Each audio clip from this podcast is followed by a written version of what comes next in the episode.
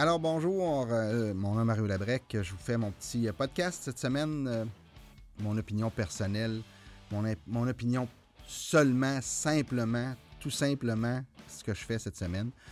Donc, il faut faire attention, mon opinion peut changer en cours de route, elle peut changer tantôt, demain, euh, après-demain, la semaine prochaine, dépendant de ce que je lis, je regarde, j'écoute, euh, et des fois des réflexions qu'on fait suite à avoir regardé un reportage ou quelque chose du genre, ben, on peut changer ou modifier notre opinion.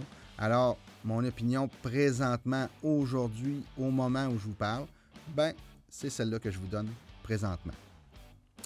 Donc, euh, on est de retour euh, de notre côté de la semaine de relâche. La semaine de relâche, euh, la semaine dernière, a commencé. quand même, la température a quand même été belle pour la semaine. Ça n'a pas été froid. Ça a été quand même assez chaud. ben, chaud.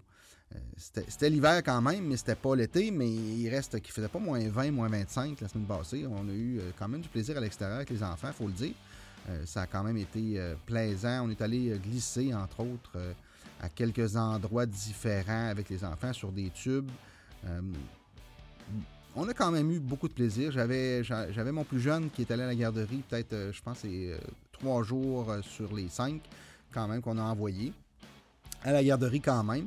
Les autres étaient normalement à l'école, donc en semaine de relâche. J'en ai cinq. Il y en a quatre qui sont restés avec nous euh, toute la semaine. Et on, s'est amusé, euh, comme j'ai dit, à- surtout les glissades qu'on a faites cette année, je vous dirais. Euh, les, les âges ont permis que tout le monde aimait ça. Même le plus jeune, vendredi, on est allé avec lui. On pensait qu'il allait avoir peur aussi euh, des glissades. Mais euh, non, finalement, il est très à l'aise.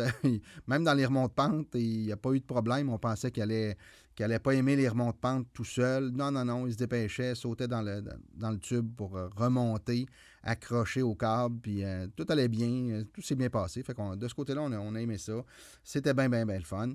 Et, et ça a été le fun aussi de ne pas avoir de restrictions énormes non plus la semaine passée dans ce qu'on a fait, nous, euh, c'est sûr que, bon, euh, il y avait encore le passeport vaccinal qui, était demandé au restaurant. euh, il y avait encore plusieurs restrictions qui étaient en vigueur la, sem- la semaine dernière, qui sont tombées justement samedi de cette semaine, le 12. Euh, samedi, tout est tombé, les restrictions au niveau des restaurants, des bars.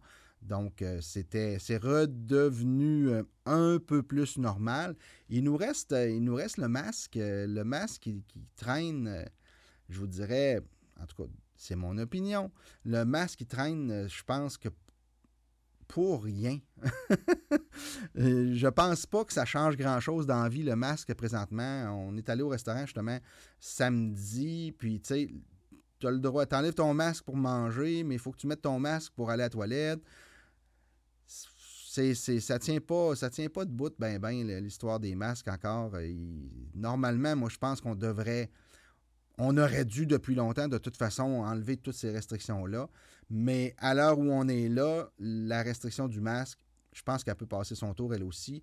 Les jeunes en classe, même chose. Les jeunes en classe, écoutez, c'est niaiseux, mais ils peuvent, enlever le masque quand ils sont en classe, mais s'ils vont à la toilette ou s'ils vont euh, changer de local ou le temps qu'ils s'en aillent à, à la récréation, ben ça leur prend leur masque dans les corridors.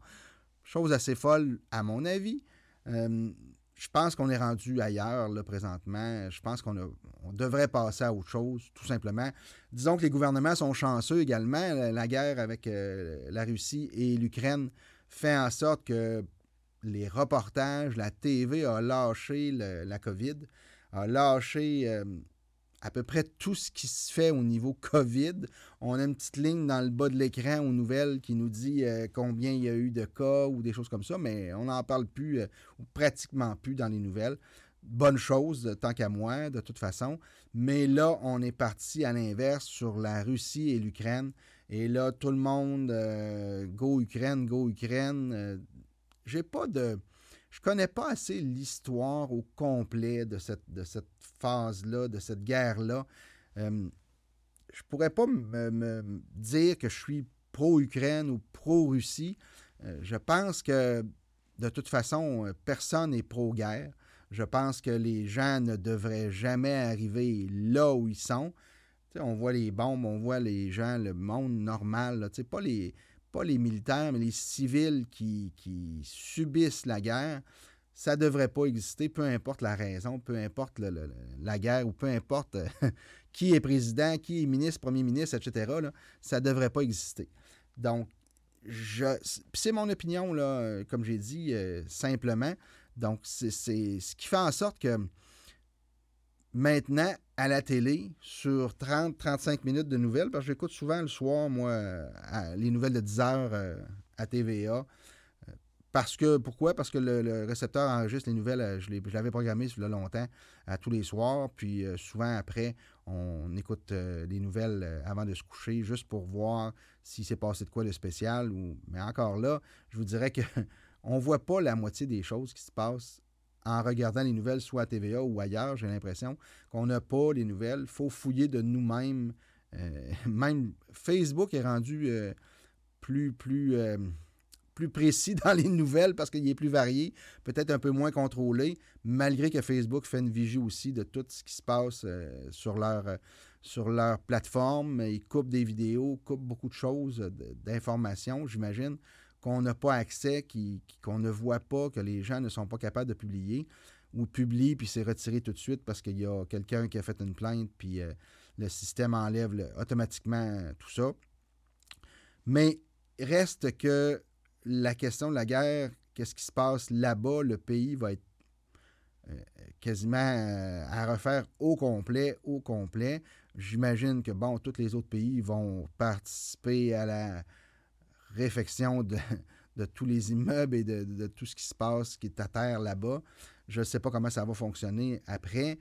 Comment ça va se terminer également, parce qu'il y a beaucoup de questions là-dessus. Personnellement, je ne crois pas qu'on va aller en guerre, euh, dans la Troisième Guerre mondiale. Euh, je suis loin de penser ça. Je me dis, euh, si la Russie sort le pied de l'Ukraine et s'en va dans un pays de l'OTAN, j'espère ou je pense que l'OTAN va riposter d'une façon sans équivoque au niveau de la Russie. Ils vont anéantir ou presque... En tout cas, moi, je pense que ça serait peut-être la solution pour montrer justement que non, on t'a laissé aller dans tes affaires, mais là, c'est terminé. Tu dépasses ce que tu avais prévu. Déjà que tu avais prévu de ne pas entrer en guerre avec l'Ukraine, parce que c'est ce que j'ai compris qu'il passait son temps à dire avant, que c'était juste euh, un exercice. Puis même, de ce que j'ai vu, de ce que j'ai lu, même les militaires de la Russie pensaient s'en aller en entraînement sur le bord de la ligne de l'Ukraine. Euh, c'est ce que j'ai compris euh, des histoires que j'ai vues, c'est que les militaires étaient même pas au courant qu'ils s'en allaient à la guerre, qu'ils s'en allaient combattre en Ukraine, parce que l'Ukraine euh, et la Russie, il y a beaucoup de gens qui sont des familles. Un reste en Ukraine, l'autre reste en Russie, parce que avant c'était tout ensemble, ça. Donc, ces gens-là, euh, les militaires qui sont là en Russie, qui entrent en Ukraine, c'est pas tous les militaires qui sont contents d'essayer de combattre l'Ukraine. Il y en a beaucoup qui ne veulent même pas euh, avancer, j'ai l'impression. C'est comme je dis, c'est ce que je comprends. Puis j'ai pas. Pas passé 40 euh, heures par semaine depuis le début là, à regarder, à m'informer, à prendre des informations sur ça. Je, prends des brides d'un bord puis de l'autre, puis je me fais une thèse là-dedans. Puis ma thèse, c'est ça, c'est que ce que je vois, c'est que les militaires euh, russes ne semble pas content d'entrer euh, en guerre avec l'Ukraine parce que la plupart des gens de l'autre côté sont leurs cousins, sont leurs amis, sont leurs anciens collègues de travail ou peu importe. Je ne connais pas, comme j'ai dit, toute l'histoire, mais il reste que ce que j'ai vu, de ce que j'en comprends, ben c'est ça.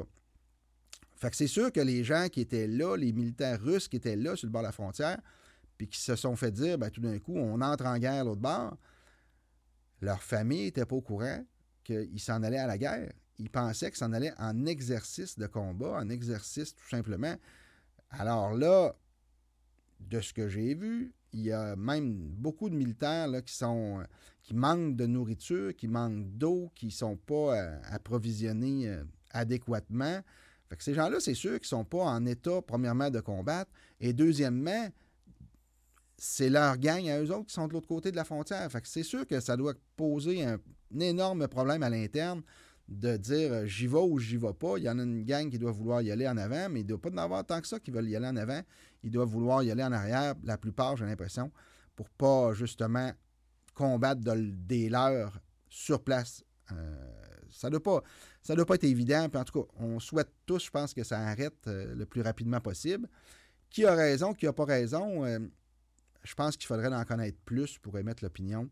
Alors que c'est sûr que la TV, ils sont rendus pro pro-guerre, ils savent, ils, ils connaissent tous les méthodes, ils connaissent tous les, façons de faire, pourquoi, puis comment, puis tout ça. Là, quelques semaines, c'était des pro-vaccins, pro-COVID, et ils ont changé facilement de, profession assez vite. Mais ça, c'est, comme je dis, c'est mon opinion.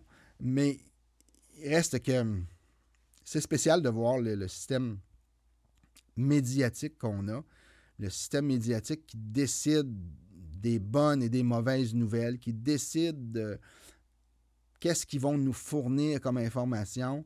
Euh, c'est sûr que les gens qui ne parlent que français, qui ne comprennent pas l'anglais, à la base, euh, ont un certain problème justement d'avoir la bonne information d'un côté puis de l'autre. Ils, ont, ils sont biaisés par justement les médias québécois qui, oui, sont en français, mais il n'y en a pas beaucoup. Il n'y a pas d'opposition à ces médias-là, ou presque pas. Euh, on n'a pas les deux côtés de la médaille. On a bien le côté de la médaille qui veulent nous montrer. Et, c'est ça, qui, ça qui est dommage, parce que beaucoup de gens se font une opinion avec simplement la, la TV ouverte, soit à TVA ou à Radio-Canada, quoique il y a peut-être des questions qui se posent un peu plus maintenant depuis une couple de semaines, mais c'est encore euh, comme là, là, on est, on, est pogné sur l'Ukraine. Tout le monde veut, sauver l'Ukraine. Mais il paraît que c'est depuis euh, je 2009 ou deux, euh, que c'est en guerre, ces gens-là, là, à l'interne, ou je ne sais pas trop comment. il paraît que c'est pas trop. c'est pas trop non plus parfait comme pays, l'Ukraine. Fait que c'est pour ça que c'est dur de donner une opinion quand on, quand on ne connaît pas le dossier à fond. Euh, c'est facile de partir d'un côté puis d'émettre une opinion alors que ça ne veut pas dire que c'est ça, mais pas du tout. C'est juste plate d'être capable de faire ça comme ça, puis de démontrer aux Québécois la même chose. Ça a été la même chose dans le, temps de la COVID, en fait. Euh, la COVID, les, médias ont bien voulu euh, nous dire qu'est-ce qui faisait leur affaire, nous démontrer qu'est-ce qui faisait leur affaire, mais au final, on ne la connaît pas, l'histoire. On ne la connaît pas, l'histoire de la COVID non plus, à l'heure qu'il est. Euh, qu'est-ce qui s'est passé? Pourquoi il y a eu tant de morts? Euh, pourquoi on est l'endroit, je, pense, un des endroits, si ce n'est pas l'endroit dans le monde où il y a eu le plus de morts par 100 000 habitants pour les habitants de la province. Euh, le gouvernement dit qu'il a fait tout ce qu'il pouvait faire pour sauver le plus de monde possible.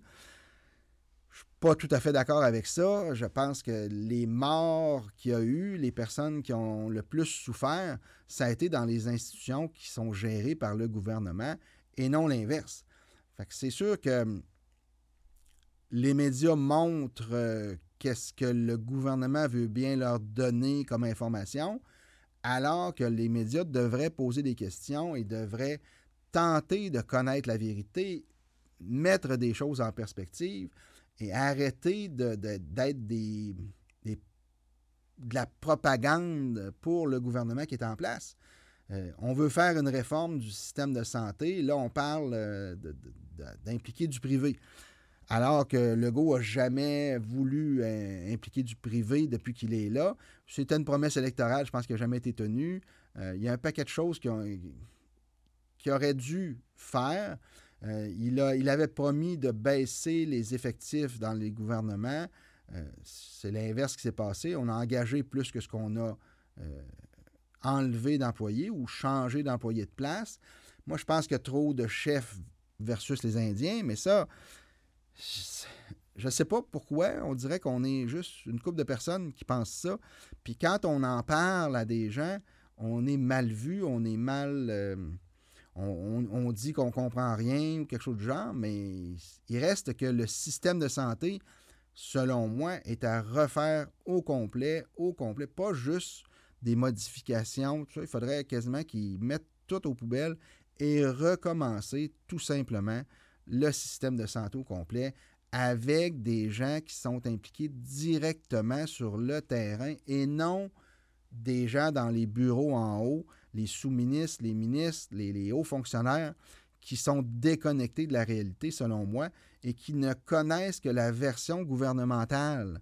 Euh, il faudrait connaître la version d'en bas des gens qui sont sur le plancher, les gens qui travaillent ou les gens qui partent, ils ne veulent plus travailler. Pourquoi ils ne veulent plus travailler? Ces gens-là, là, ils, ont, un énorme potentiel pour améliorer le système parce qu'ils acceptent de quitter l'endroit, de quitter le travail qu'ils ont pourtant aimé, qui sont allés, ils ont étudié, ils ont fait leur, leur job dans ça, puis ils décident de quitter le travail parce que c'est pas vivable ou c'est difficile ou c'est compliqué, puis ils n'ont plus l'impression de faire, de faire quelque chose pour aider, ben ces gens-là sont une ressource euh, assez forte pour être capable d'améliorer le système, justement, être capable de changer les choses à la base, puis remettre le système sur une traque. Euh, je donne juste un exemple. La publicité qui est donnée euh, aux médias par les gouvernements présentement, même depuis le début de la COVID, c'est des millions et des millions, des centaines de millions de dollars qui sont donnés en publicité dans les radios, dans les postes de TV, dans les chaînes. Euh, cet argent-là, les gens n'ont pas besoin de publicité du gouvernement. Les, gens sont capables de prendre l'information et de décider d'eux-mêmes de ce qu'ils vont faire pour la suite alors que le gouvernement fait de la publicité bon, pour la, troisième dose, pour la deuxième dose, pour la première dose, euh, lavez-vous les mains? Voyons, c'est simplement là, passer ça aux nouvelles à l'heure des nouvelles. C'est gratuit, ça ne coûte rien, puis tout le monde va être au courant. C'est pas plus compliqué que ça. Pas besoin de payer de publicité pour ça. Je peux comprendre par la bande que la publicité qui est donnée aux médias, fait en sorte que c'est une forme de subvention pour payer les, employés de ces stations-là, de ces compagnies-là. C'est des subventions déguisées, comme on pourrait dire. Et tout ça se fait avec l'état d'urgence sanitaire qui, appelle, qui sont toujours en état d'urgence sanitaire à l'heure où on se parle, alors que la plupart des endroits dans le monde n'ont plus ça, ne, ne passent plus par là. Euh, ce que ça fait, l'état d'urgence sanitaire, c'est que le gouvernement peut faire, peut faire à peu près n'importe quoi sans avoir de questions. Il peut engager, dépenser, euh, donner des contrats gré à gré sans que ça passe par un comité, sans appel d'offres, sans rien. Leurs chums, leurs amis, euh, ça a commencé à sortir. Il y a deux, trois affaires qui ont sorti, je pense, là, une semaine ou deux. Là. Euh, il y a des contrats qui se sont donnés à un ami de un, là, puis des millions et des millions. Là, je pense que c'était pour des masques ou quelque chose de genre. Donc, ces gens-là, là, c'était déjà le problème avant, puis il y avait des comptes à rendre. Maintenant, pendant l'urgence sanitaire, ils n'ont pas de compte à rendre. Donc, ils peuvent faire ce qu'ils veulent. Ils peuvent payer n'importe qui, n'importe quoi, n'importe comment. C'est pas grave, on est en urgence sanitaire, Personne n'a le droit de poser de questions. On, s'en va vers là, on y va, puis ça finit là. C'est quelque chose qui ne devrait pas exister, devrait avoir un temps limite à ça, devrait être revoté à toutes les semaines ou à toutes les deux semaines, quelque chose de genre directement par le Conseil des ministres au complet, mais pas juste le Conseil des ministres qui est, qui est en poste présentement, mais aussi par, les oppositions, d'être capable de poser des questions euh, sur les contrats qui sont donnés, euh, il devrait avoir un compte rendu, je ne sais pas moi, mensuellement ou quelque chose du genre, sur toutes les dépenses qui sont faites en rapport avec cette urgence sanitaire-là. Donc, là, on voit le go qui étire l'urgence sanitaire. De ce qu'on comprend ou de ce qui a été expliqué, c'est qu'il a 90 jours suivant la levée de l'urgence sanitaire pour donner ces comptes rendus-là. Donner le résumé de toutes les dépenses qui ont été faites, à qui ont été faites, et là, peu importe, après, ils vont avoir été faites, ces dépenses-là. Et s'il étire le temps, si je me souviens bien, c'était justement le 14 ou le 15 mars, euh, la limite là, pour donner ça, pour qu'on ait l'information avant les élections, euh, avant la levée de, la session parlementaire, je pense. Donc, euh, s'il dépasse ces journées-là, on n'aura pas ces informations-là avant les élections. Donc, pas de scandale avant les élections. On va l'avoir après, mais il va être trop tard si les gens votent pour la CAQ et que la CAQ entre à nouveau au pouvoir. Ben, il n'y aura pas d'autre chose que d'être pris avec ces gens-là pendant quatre ans. Ils vont avoir quatre ans pour se faire oublier. Un peu pareil comme on entend parler de d'autres provinces. Ben, premièrement, les autres provinces ont à peu près tous coupé euh, les restrictions sanitaires et ils sont redevenus un peu à la normale. Et là, c'est les autres provinces, eux autres, là, leur session parlementaire est, normale ou presque normale, de ce que j'ai compris. On pose des questions, on brasse des, choses. Mais ici, on n'est pas dans, ce cas-là.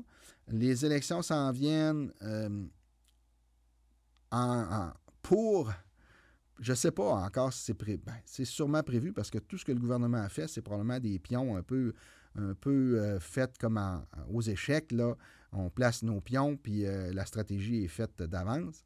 Mais euh, les provinces ont coupé les taxes provinciales sur l'essence, exemple. L'essence n'est pas achetable de ce temps-ci. pour aider les gens, ils ont coupé leurs taxes complètement du montant de l'essence. Donc, je pense que ça représente quelque chose comme 20 cents ou 20 quelques cents ici par litre euh, de taxes provinciales.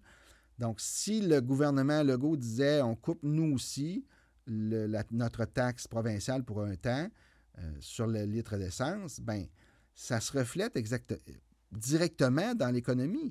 J'ai vu quelqu'un qui dit Ouais, mais là, s'il coupe les taxes sur l'essence, ça fait ça ne redonne pas d'argent au monde qui n'ont pas d'auto cette personne-là ne pense pas plus loin que le bout de son nez parce que tout ce qu'elle achète, à peu près, passe par un moyen qui prend de l'essence, donc qui dépense de l'argent en essence, qui dépense du litre d'essence et donc 20 cents de plus du litre d'essence. S'il livre des tomates à l'épicerie, ben les tomates coûtent plus cher parce que l'essence coûte plus cher. Ces personnes-là n'ont pas pensé plus loin que le bout de leur nez avant de, avant de faire ce, commentaire-là, en disant ben moi, j'ai pas de j'ai pas d'auto, fait que j'en vends pas d'essence, fait que moi, ça ne me joue pas dans mes poches. L'essence va jouer dans les poches de tout le monde. Si on baisse le prix de l'essence, on va peut-être réussir à empêcher ou à diminuer au moins l'augmentation d'à peu près tout ce qu'on peut acheter.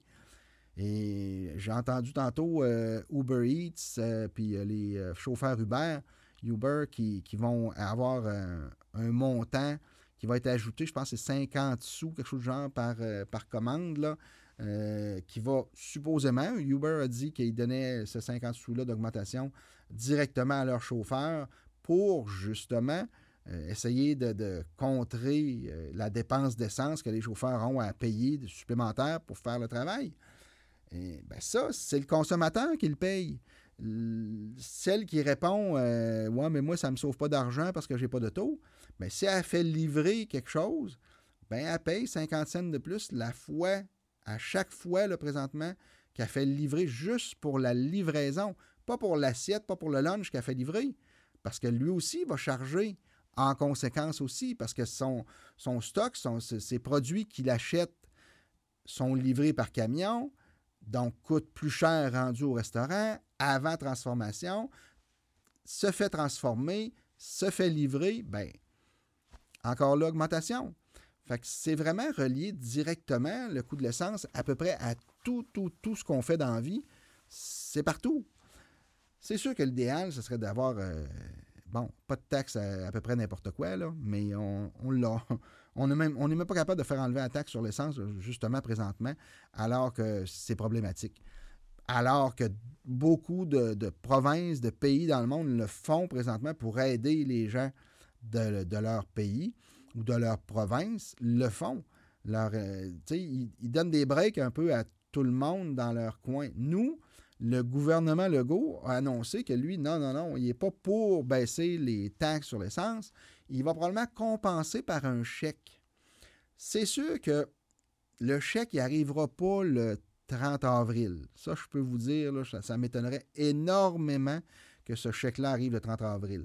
Le chèque va probablement arriver au mois d'août, quelque chose du genre, juste avant les élections, pour montrer que eux autres, ils sont fins, ils redonnent de l'argent aux Québécois.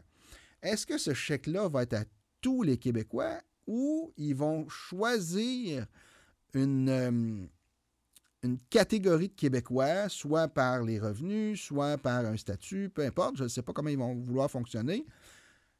Mais alors que les, les, frais d'essence se répercutent à tout le monde, il devrait avoir donc un chèque à tout le monde pour récupérer ça. Il y a des places où ils remettent, je pense, c'est 50 pièces par mois pendant trois mois sur l'électricité pour aider les familles. Ici, on est contre ça. Pourtant, Hydro-Québec est supposé nous appartenir. Donc, au lieu de faire des millions, des milliards de profits, pourquoi, pendant le temps de cette crise-là, de ce problème-là, pourquoi Hydro-Québec ne dit pas on va ramener nos, nos, euh, nos profits au minimum pour tenter de remettre de l'argent dans les poches des gens qui sont clients, des gens qui payent l'électricité? Ça se reflète partout, ça aussi. Les restaurants, les... tout le monde qui a de l'électricité, presque tout le monde dans le fond, paye plus cher pour son électricité alors qu'il devrait, vu que ça nous appartient, il devrait peut-être justement prendre un break pendant ce temps-là, dans un certain temps, pour remettre de l'argent, empêcher que les gens dépensent de plus, étant donné la situation.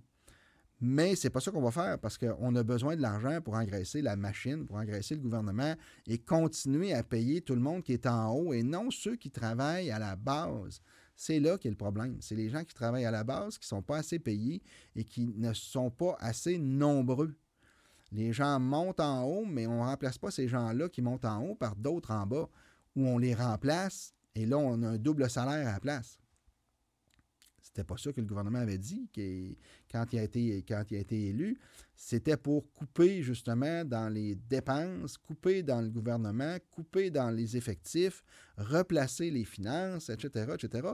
C'est vraiment pas ça qui s'est passé depuis quatre ans, on va se le dire. Je pense pas qu'il y ait de, bilan de sortie euh, officiellement. Mais c'est facile. Euh, certains médias en sortent euh, au niveau de l'augmentation des effectifs au gouvernement.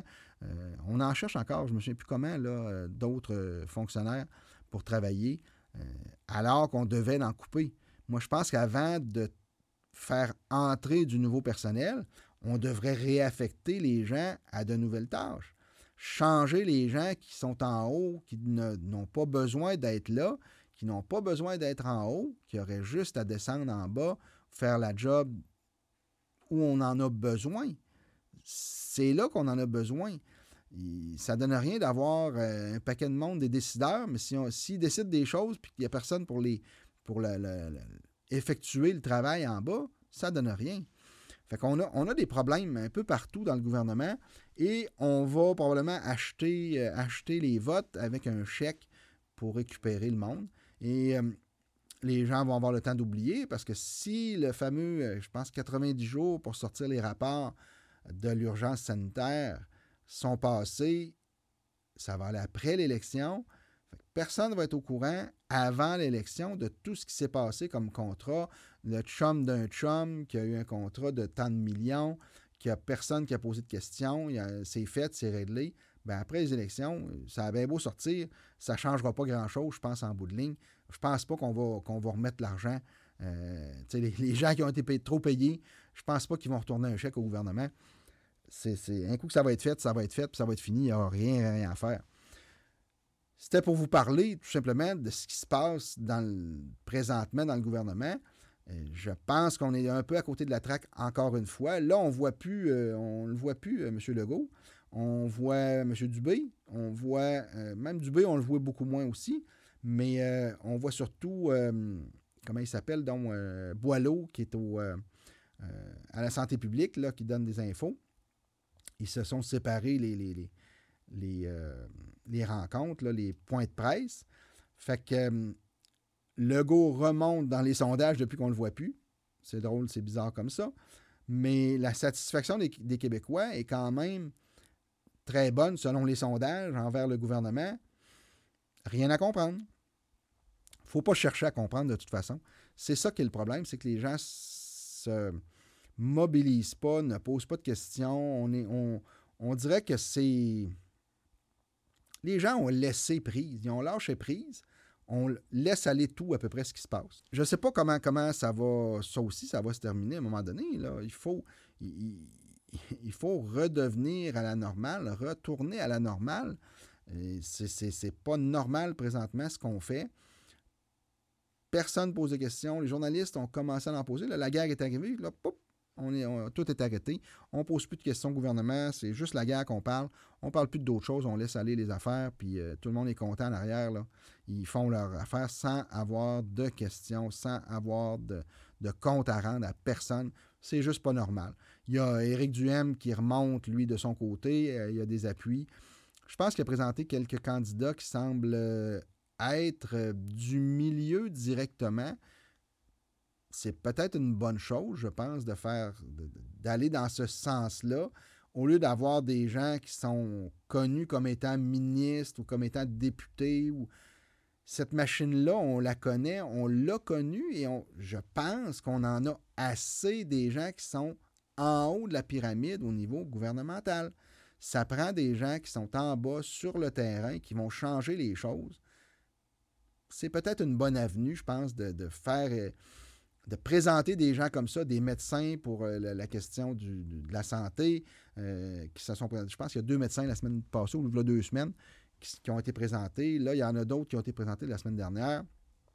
J'espère que les gens vont embarquer des gens, j'allais dire normaux, mais des gens directement impliqués dans leur milieu, qui, ont, qui ont la conviction de vouloir changer les choses, qui ont la conviction de vouloir améliorer le système, de faire des modifications, ben moi je pense que c'est une de bonne chose qu'on voit des gens comme ça s'impliquer euh, dans le, processus gouvernemental, dans le processus des élections.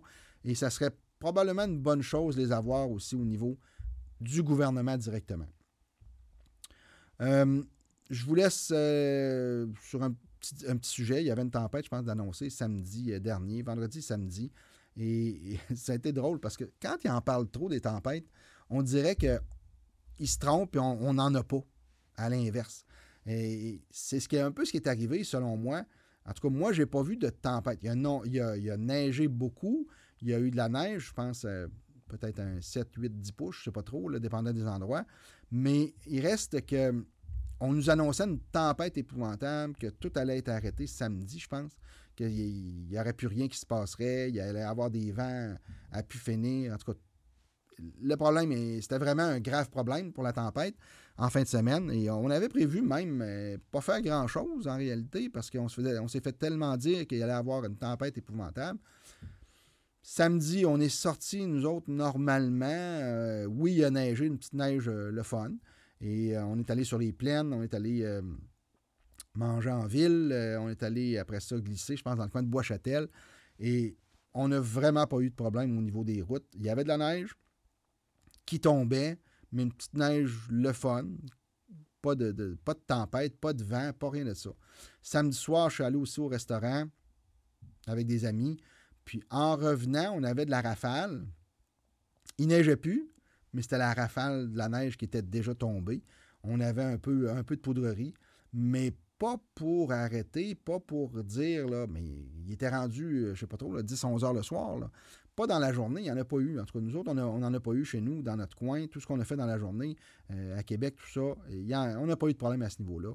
Ça n'a vraiment pas été un problème. c'est juste drôle de voir qu'il même ça, les médias embarquent dans quelque chose, je ne sais pas quoi, mais même dans ça, ils l'ont pas.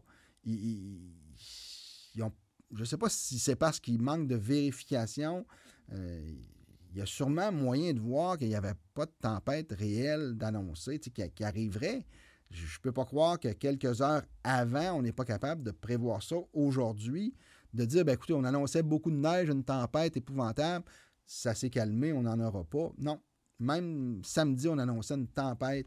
Euh, on avait des, pop-up qui sortaient sur les, sites, sur la, nos apps de météo et tout ça, qui disaient euh, tempête hivernale, de, rester chez nous, de, que ça allait être épouvantable. ça suit le reste en réalité. Ça suit qu'est-ce qu'on fait dans la vie, ça suit qu'est-ce qu'on a comme information au niveau du gouvernement, ça suit qu'est-ce qu'on a comme information au niveau des, des médias. Il y a une façon de donner l'information, il y a un canal, puis c'est tout. On n'a pas les bonnes informations, on n'a pas euh, des, des, questions qui sont posées, on n'a pas de contre-vérification, rien. On nous donne ça, les gens disent pas un mot, puis c'est tout, c'est correct. On paye, puis ça finit là. c'est juste plate. Ça serait le fun que ça change. Je pense qu'il y a de la place au changement. Euh, c'est officiel. Il faudrait arriver à, trouver des façons d'améliorer notre système. On a, tu sais, comme là, la, question de l'essence, du gaz, puis tout ça. Là. Euh, on a des ressources, supposément, au Québec, pour être producteur, pour en avoir pour des millions et des millions, si ce n'est pas des milliards de barils de pétrole, qu'on pourrait, premièrement, être indépendant de notre côté, mais aussi euh, en revendre. Parce que là, on s'aperçoit que beaucoup euh, du côté de l'Europe sont dépendants de la Russie, justement, au niveau pétrole. Ben, si on avait préparé notre pétrole à nous, si on avait été à l'avant-garde peut-être quelques années avant, on serait en mesure de prendre justement du marché, d'aller leur vendre du pétrole, puis qu'ils soient indépendants de la Russie un peu plus. Mais à la base, même en oubliant ce côté-là, nous, on pourrait être aussi indépendants. On aurait notre pétrole, donc on serait indépendant de ce côté-là. S'il y a une guerre, s'il se passe quelque chose ailleurs, ben, on est capable de vivre et de continuer nos affaires sans avoir les augmentations qui vont avec une pénurie ou quelque chose du genre. Mais ça, le gouvernement, le, gouvernement Legault a mis ça de côté aussi. C'était que c'était un projet qui était euh, sur la table, même une promesse électorale. Puis il a coupé sur sa promesse électorale pour l'environnement, alors que notre pétrole, on l'achète pareil, on le fait venir pareil, et je, selon moi, est encore plus dangereux environnementalement la façon dont c'est procédé aujourd'hui versus si on le faisait tranquillement dans nos affaires au Québec directement, de prendre le temps d'établir le plan et de sortir le pétrole sans avoir de danger au niveau environnemental. Je pense qu'on est capable de le faire et de vivre euh, de cet argent-là.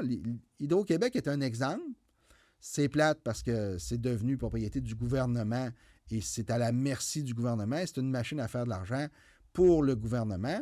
Alors que ça ne devait pas être ça, ça devait être pour les Québécois qu'on faisait ça. Mais bon, les gouvernements ont fait en sorte qu'ils sont allés chercher le cash là-dedans. C'est probablement ce qui va arriver si jamais le pétrole sort. C'est ce qui va probablement arriver aussi.